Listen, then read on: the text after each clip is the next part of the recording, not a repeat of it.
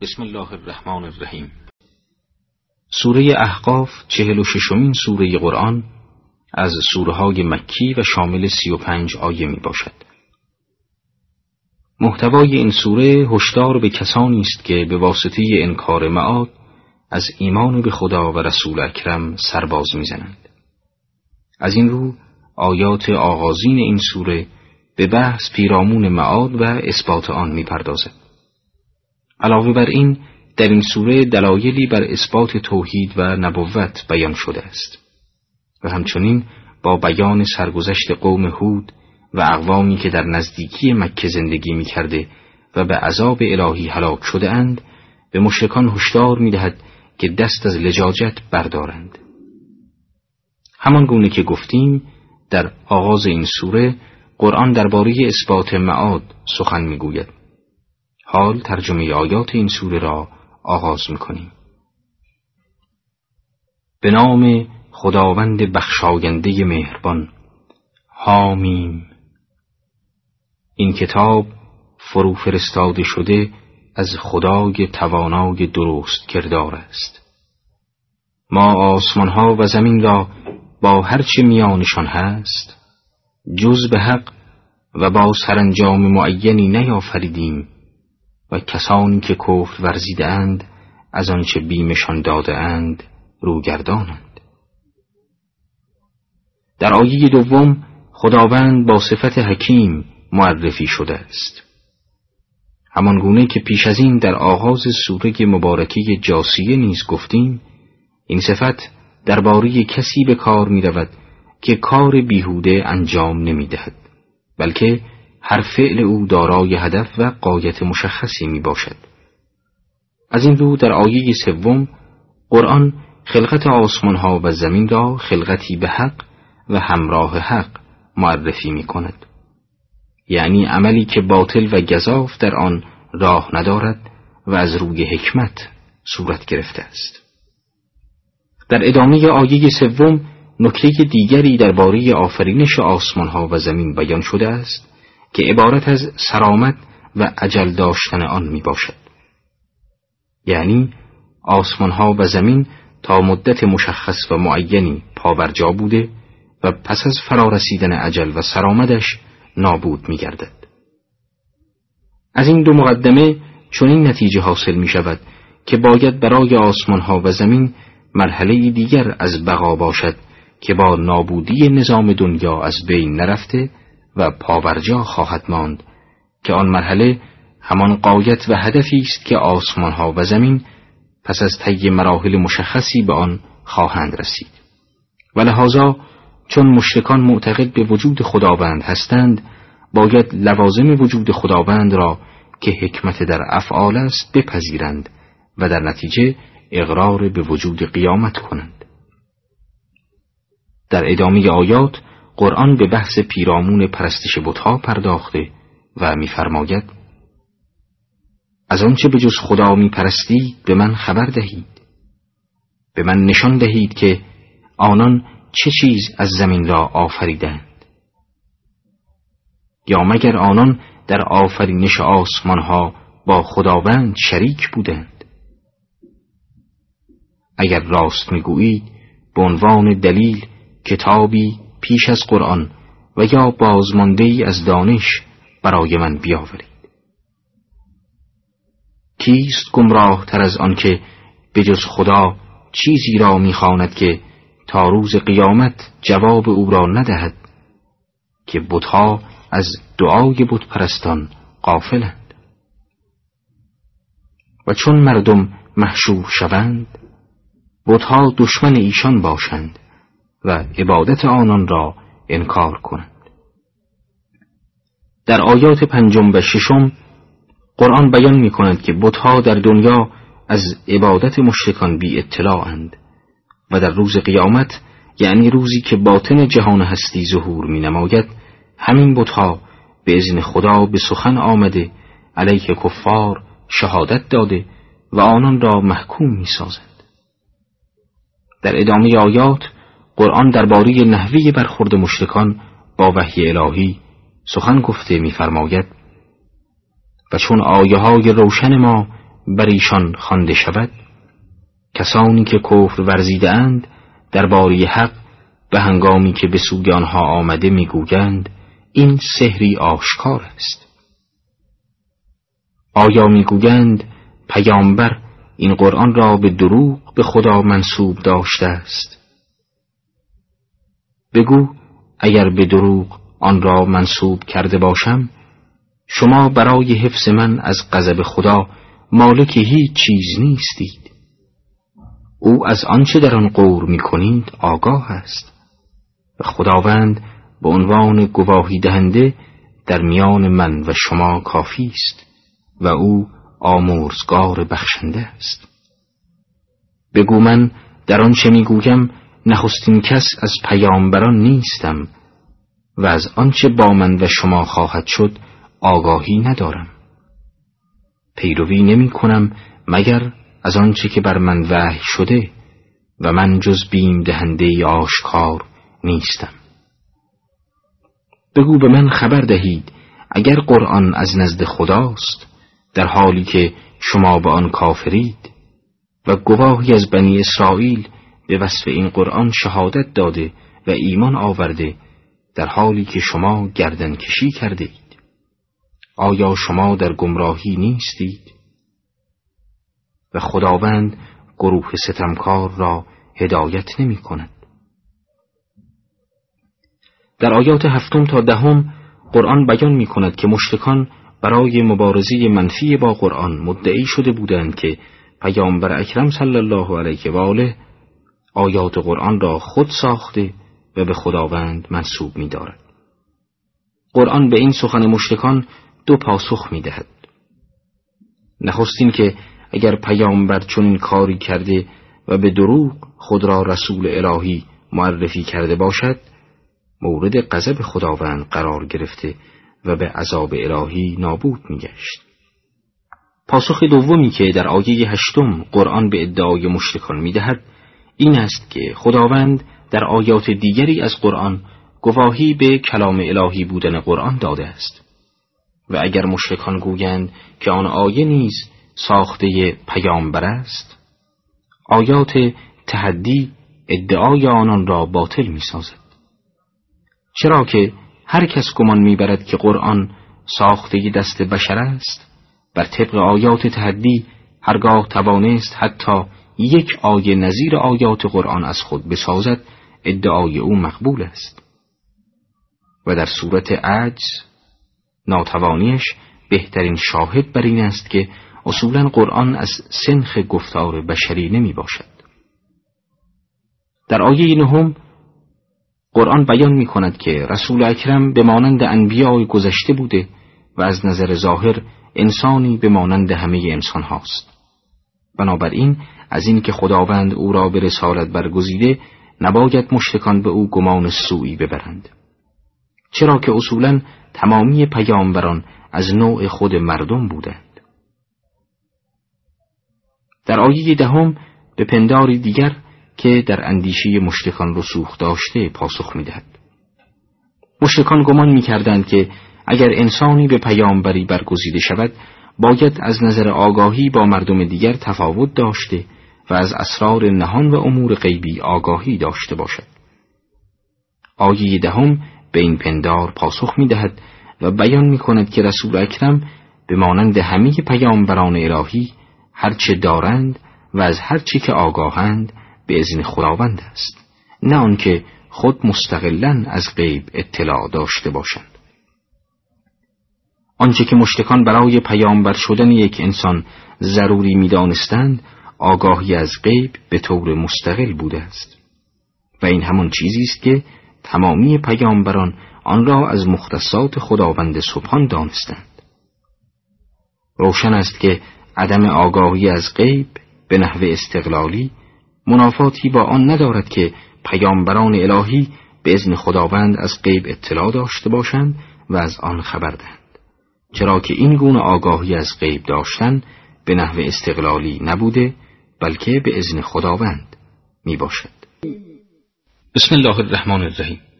با سلام خدمت شما شنوندگان گرامی برنامه امروز را آغاز می. در آیاتی که تلاوت آن را شنیدید قرآن بار دیگر درباره حقانیت قرآن سخن می‌گوید. پس از آن درباره دو گروه از مردم که یک دسته از آنها ایمان آورده و گروه دیگر به شرک گراییده اند سخن گفته و حالات هر یک را برمی شمارد.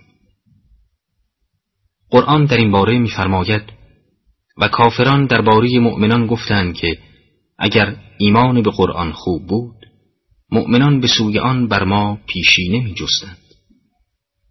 آیه ادامه می دهد و چون به قرآن هدایت نیافتند خواهند گفت این دروغی کهن است پیش از قرآن کتاب موسی راهنما و رحمت بود و این قرآن کتابی است که تصدیق کننده آن است و به زبان عربی است تا کسانی را که ستم کرده اند بیم دهد و برای نیکوکاران نوید است.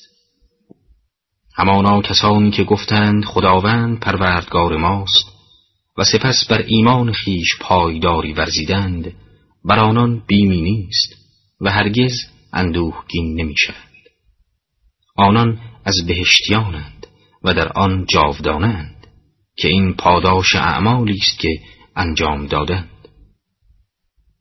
یکی از صفات بسیار مزموم که باعث زلالت انسان میگردد صفت خودبینی است.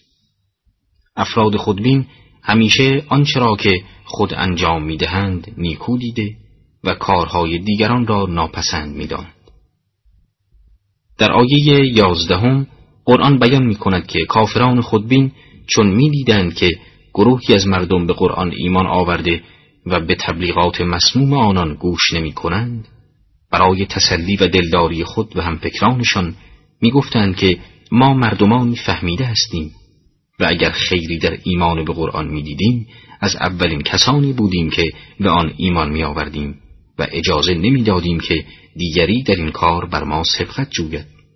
و اگر ایمان نمی آوریم به خاطر آن است که خیری در این کار نمی بینیم. قافل از آن که این کبر و غرور و خودپسندی آنان است که باعث شده گوش جان خود را از شنیدن های قرآن فرو بندند و آن را از قصه ها و افسانه های کهن قلمداد کنند. قرآن در پاسخ گفتار این خودپسندان در آیه دوازدهم میفرماید که قرآن از افسانه های کهن نمی باشد بلکه وحی الهی است. همان گونه که تورات نیز پیش از این به سوی مردم فرستاده شده و مایه رحمت مردم بوده است. در آیات سیزدهم و چهاردهم قرآن به مؤمنان بشارت می دهد که اگر بر اعتقاد خود پایداری کنند و در مقابل آزارهای مشرکان تسلیم نگردند از بهشت جاودان الهی بهرهمند خواهند شد. و در حقیقت این آیات پاسخی است به اندیشه مشرکان که منکر وجود خیر و سعادت در ایمان به قرآن بودند. پس از اینکه در آیه دوازدهم بیان شد که قرآن برای نیکوکاران مایه سعادت و هشداری برای ستمکاران است در ادامه آیات به توصیف روحیات نیکوکاران پرداخته می‌فرماید و انسان را به نیکی کردن با پدر و مادر سفارش کردیم. چرا که مادر به سختی او را حمل کرد و به دشواری بزاد. و بارداشتن و شیر گرفتنش سی ماه بود. و چون به قوت رسید و به چهل سالگی رسید گفت پروردگارا در دل من انداز که نعمت تو را که به من و به پدر و مادرم دادی سپاس گذارم و کار نیکی که پسند تو باشد انجام دهم.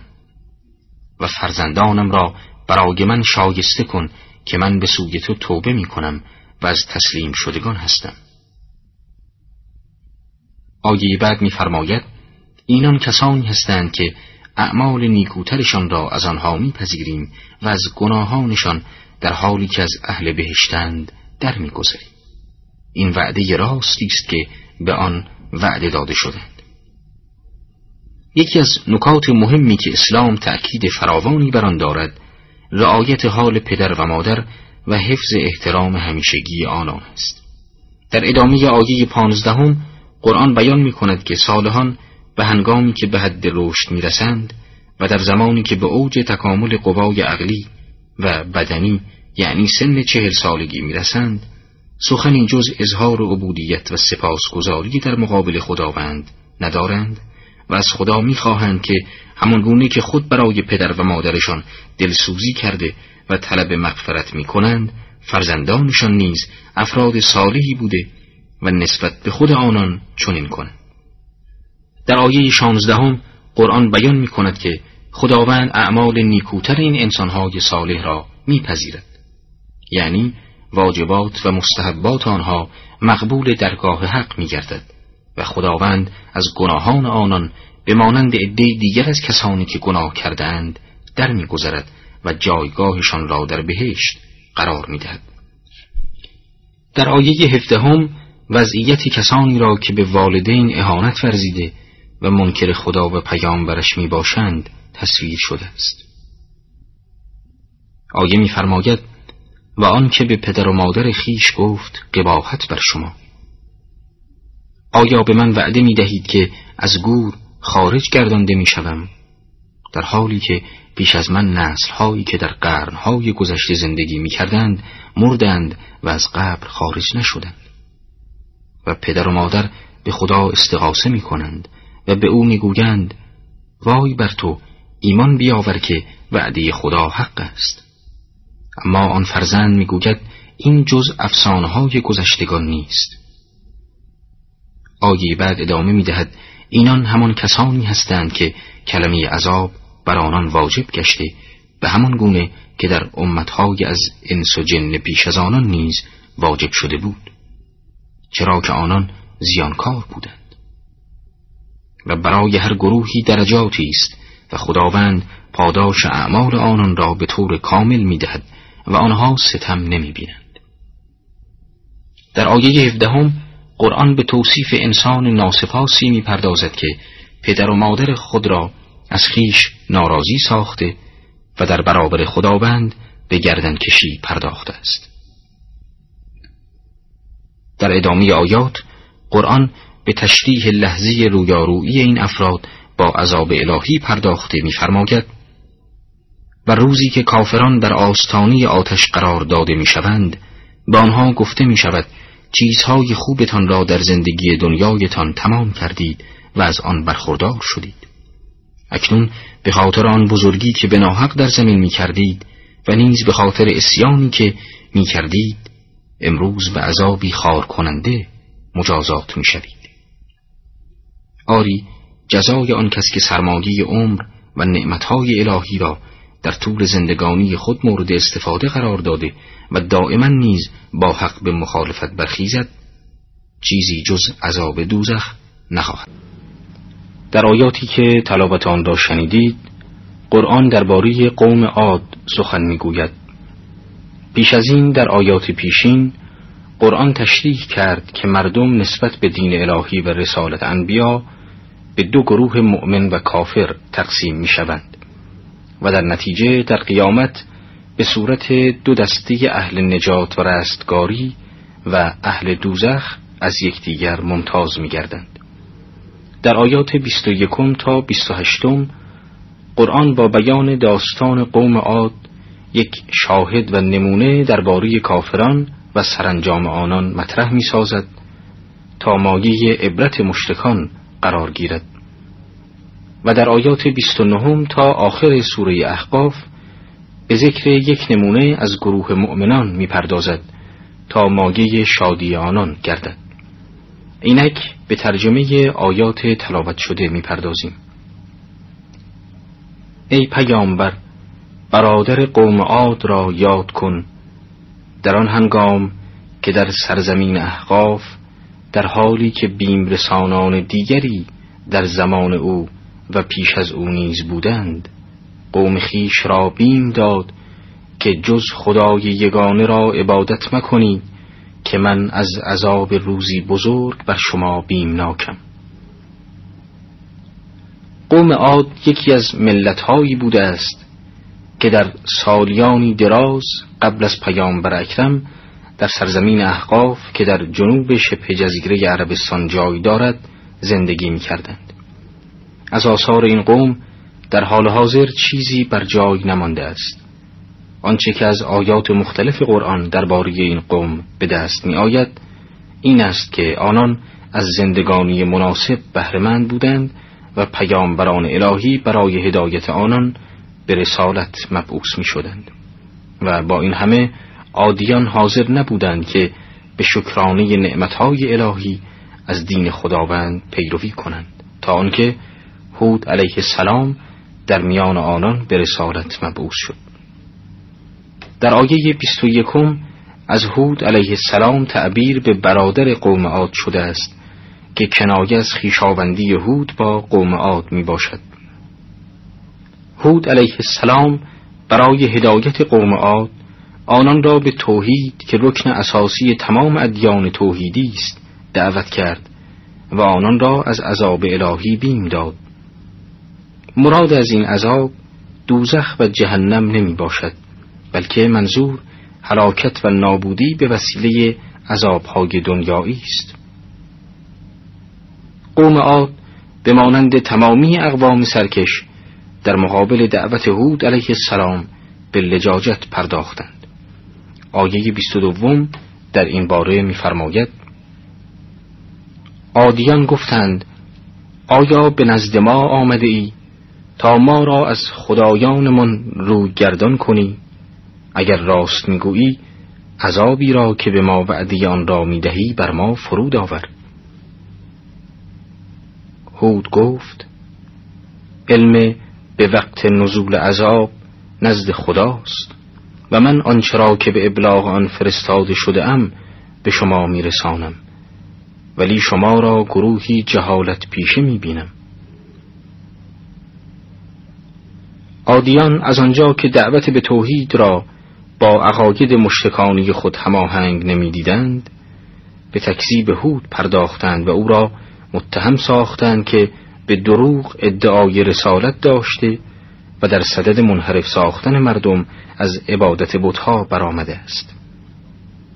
اما از آنجا که هود علیه السلام به آنان هشدار داده بود که در صورت لجاجت بر مذهب شرک به عذاب دچار خواهند شد برای مبارزی با این هشدار سخن و وعده یهود را به مسخره گرفتند و خواهان نزول عذاب شدند. چرا که به گمان آنان نزول عذاب از سوگ بتان بوده و آنان با پرستشانها خود را از گزند عذاب مسون داشتند. در پاسخ به این گفته عادیان هود علیه السلام چنین می‌فرماید که نزول عذاب به دست خداست و من از آن آگاهی ندارم و نمی‌دانم که در چه زمان و به چه صورت بر شما نازل خواهد شد. چرا که من تنها فرستادی خدا و معمور به دعوت شما به سوگ دین حق هستم. اما با این همه اگرچه از عذاب و زمان آن آگاه نیستم اما جهل و نادانی شما را به خوبی مشاهده می کنم با اینکه می‌دانیم پیش از هود علیه السلام و قوم عاد اقوام دیگر و پیامبران دیگری بودند و از آن جمله نوح علیه السلام و آن اقوام سرکش و عذاب الهی نابود گشته بودند و قوم عاد با آگاهی از این امور باز حاضر به پیروی از دین الهی و پیامبر برگزیده او نبودند که این خود گویاترین دلیل بر جهل و نادانی این قوم ستمکار می باشد. در ادامه آیات قرآن درباره عذاب قوم عاد و هلاکت آنان می‌فرماید و چون عذاب را به صورت ابری که به سوی وادی ایشان می آمد دیدند گفتند این ابری است که بر ما خواهد بارید. هود گفت نه بلکه این همان است که آن را به شتاب می خواستید بادی است که عذابی سخت در آن است. که به فرمان پروردگارش همه چیز را هلاک کند آیه ادامه می دهد پس قوم عاد چنان نابود شدند که جز خانه هایشان دیده نمی‌شد. این گونه گروه تبهکاران را سزا می دهیم. آیه بعد میفرماید و عادیان را از چیزهایی بهرمند ساختیم که شما را از آن بهرمند نساختیم و برای آنها گوش دیدگان و دلهایی نهاده بودیم. اما گوش دیدگان و دلهای آنان در آن هنگام که آیات خدا را انکار می کردند بینیازشان نساخت و عذابی را که به استهزای آن می پرداختند بر آنان فرود آمد. از آیه بیست و چهارم استفاده می شود عذابی بر قوم عاد نازل شد و آنان را هلاک ساخت و آن طوفانی سهمگین بوده است که با شدت هرچه بیشتر بر آنان وزیدن می‌گیرد و نابودشان می‌سازد. در آیه 26 قرآن خطاب به کسانی که با دعوت پیامبر مخالفت می‌کردند میفرماید قوم عاد از نظر هوش و ادراک در سطح بالایی قرار داشتند و از نعمتهایی بهرهمند بودند که مشرکان مکه از آن بی بهره بودند. با این همه به هنگام نزول عذاب این نعمتها نتوانست آنان را از محلک رهایی دهد. این آیه هشداری است به مشرکان مکه که دست از لجاجت بردارند و بدانند که اگر بر روش خود پایورزی کنند هلاک خواهند شد. همانگونه که قوم عاد که از مشرکان مکه نیرومندتر بوده اند هلاک شدند. این برنامه که آخرین بخش از آیات سوره مبارکه احقاف می باشد به توصیف جنیان و ایمان آوردن آنان به رسول اکرم صلی الله علیه و آله و سلم اختصاص دارد. بیان این مطلب هشداری است به ناباوران به توحید و مشرکان که بدانند ایمان نیاوردن آنان تنها به ضرر خود آنان است. چرا که خداوند متعال بی نیاز از ایمان آوردن و یا کفر ورزیدن تمامی جهانیان است. پس اگر انسانها و یا جنیان ایمان آوردند و به انجام اعمال صالح قیام کردند سعادت بعدی خود را تضمین نمودند. و اگر راه شرک را در پیش گیرند مانند اقوام گذشته چون قوم عاد که به خاطر ناسپاسیشان هلاک شدند اینان نیز در معرض هلاکت قرار خواهند گرفت. از این رو پیش از بیان ماجرای ایمان آوردن جنیان به رسول اکرم قرآن با بیان سرانجام نکبتبار کافران پیشین به مشرکان هشدار داده می‌فرماید و چه بسیار آبادیهایی را که در اطراف شما بودند هلاک کردیم. و در ادامه می‌فرماید و نشانها را گوناگون کردیم شاید که اهل آن آبادی ها از زلال بازگردند. پس چرا معبودانی که به جز الله تعالی برای تقرب به او به خدایی می گرفتند یاریشان نکردند؟ بلکه از نظرشان ناپدید شدند و این باور دروغ آنان و نتیجه افترایی است که به خدا می بستند. در ادامه آیات قرآن ماجرای ایمان آوردن جنیان به رسول اکرم صلی الله علیه و آله و سلم را مطرح می سازد تا شاید ماگه پندی برای مشرکان مکی گردد.